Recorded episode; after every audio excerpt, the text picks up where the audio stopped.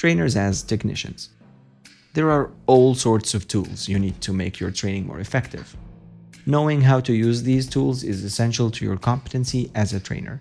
On the other hand, being overwhelmed by them is something you would want to avoid. Focus your attention on the tools that would make the learner's experience more convenient. It's a good idea to have a tool for them to document their ideas and lessons learned. A paper and a pencil can do the trick in the physical environment. A Google document can be your go to tool online. Or you could go for a more sophisticated option, such as Discourse. Knowing your way around the computer is one essential skill. Mastering online learning and using tools such as Zoom, and Mural is critical for online engagement.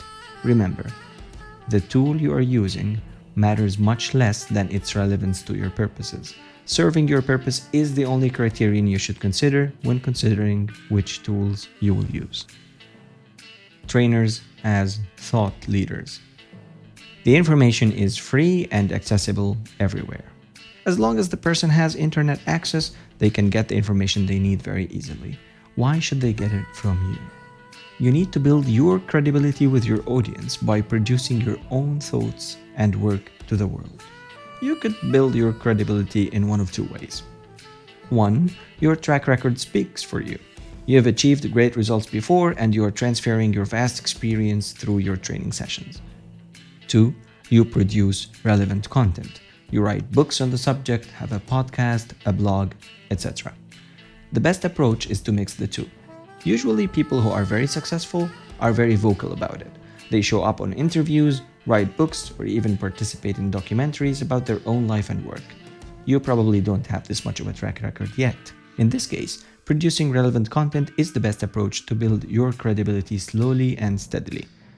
Thanks to the internet, there are no entry barriers. All you need to do is start typing, and people will start to look at you differently.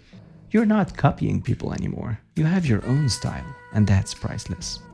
If you don't know what content to produce, you could follow Gary Vee's advice. You could document your learning journey to those who care to follow you. Exploring with them instead of giving them ready answers.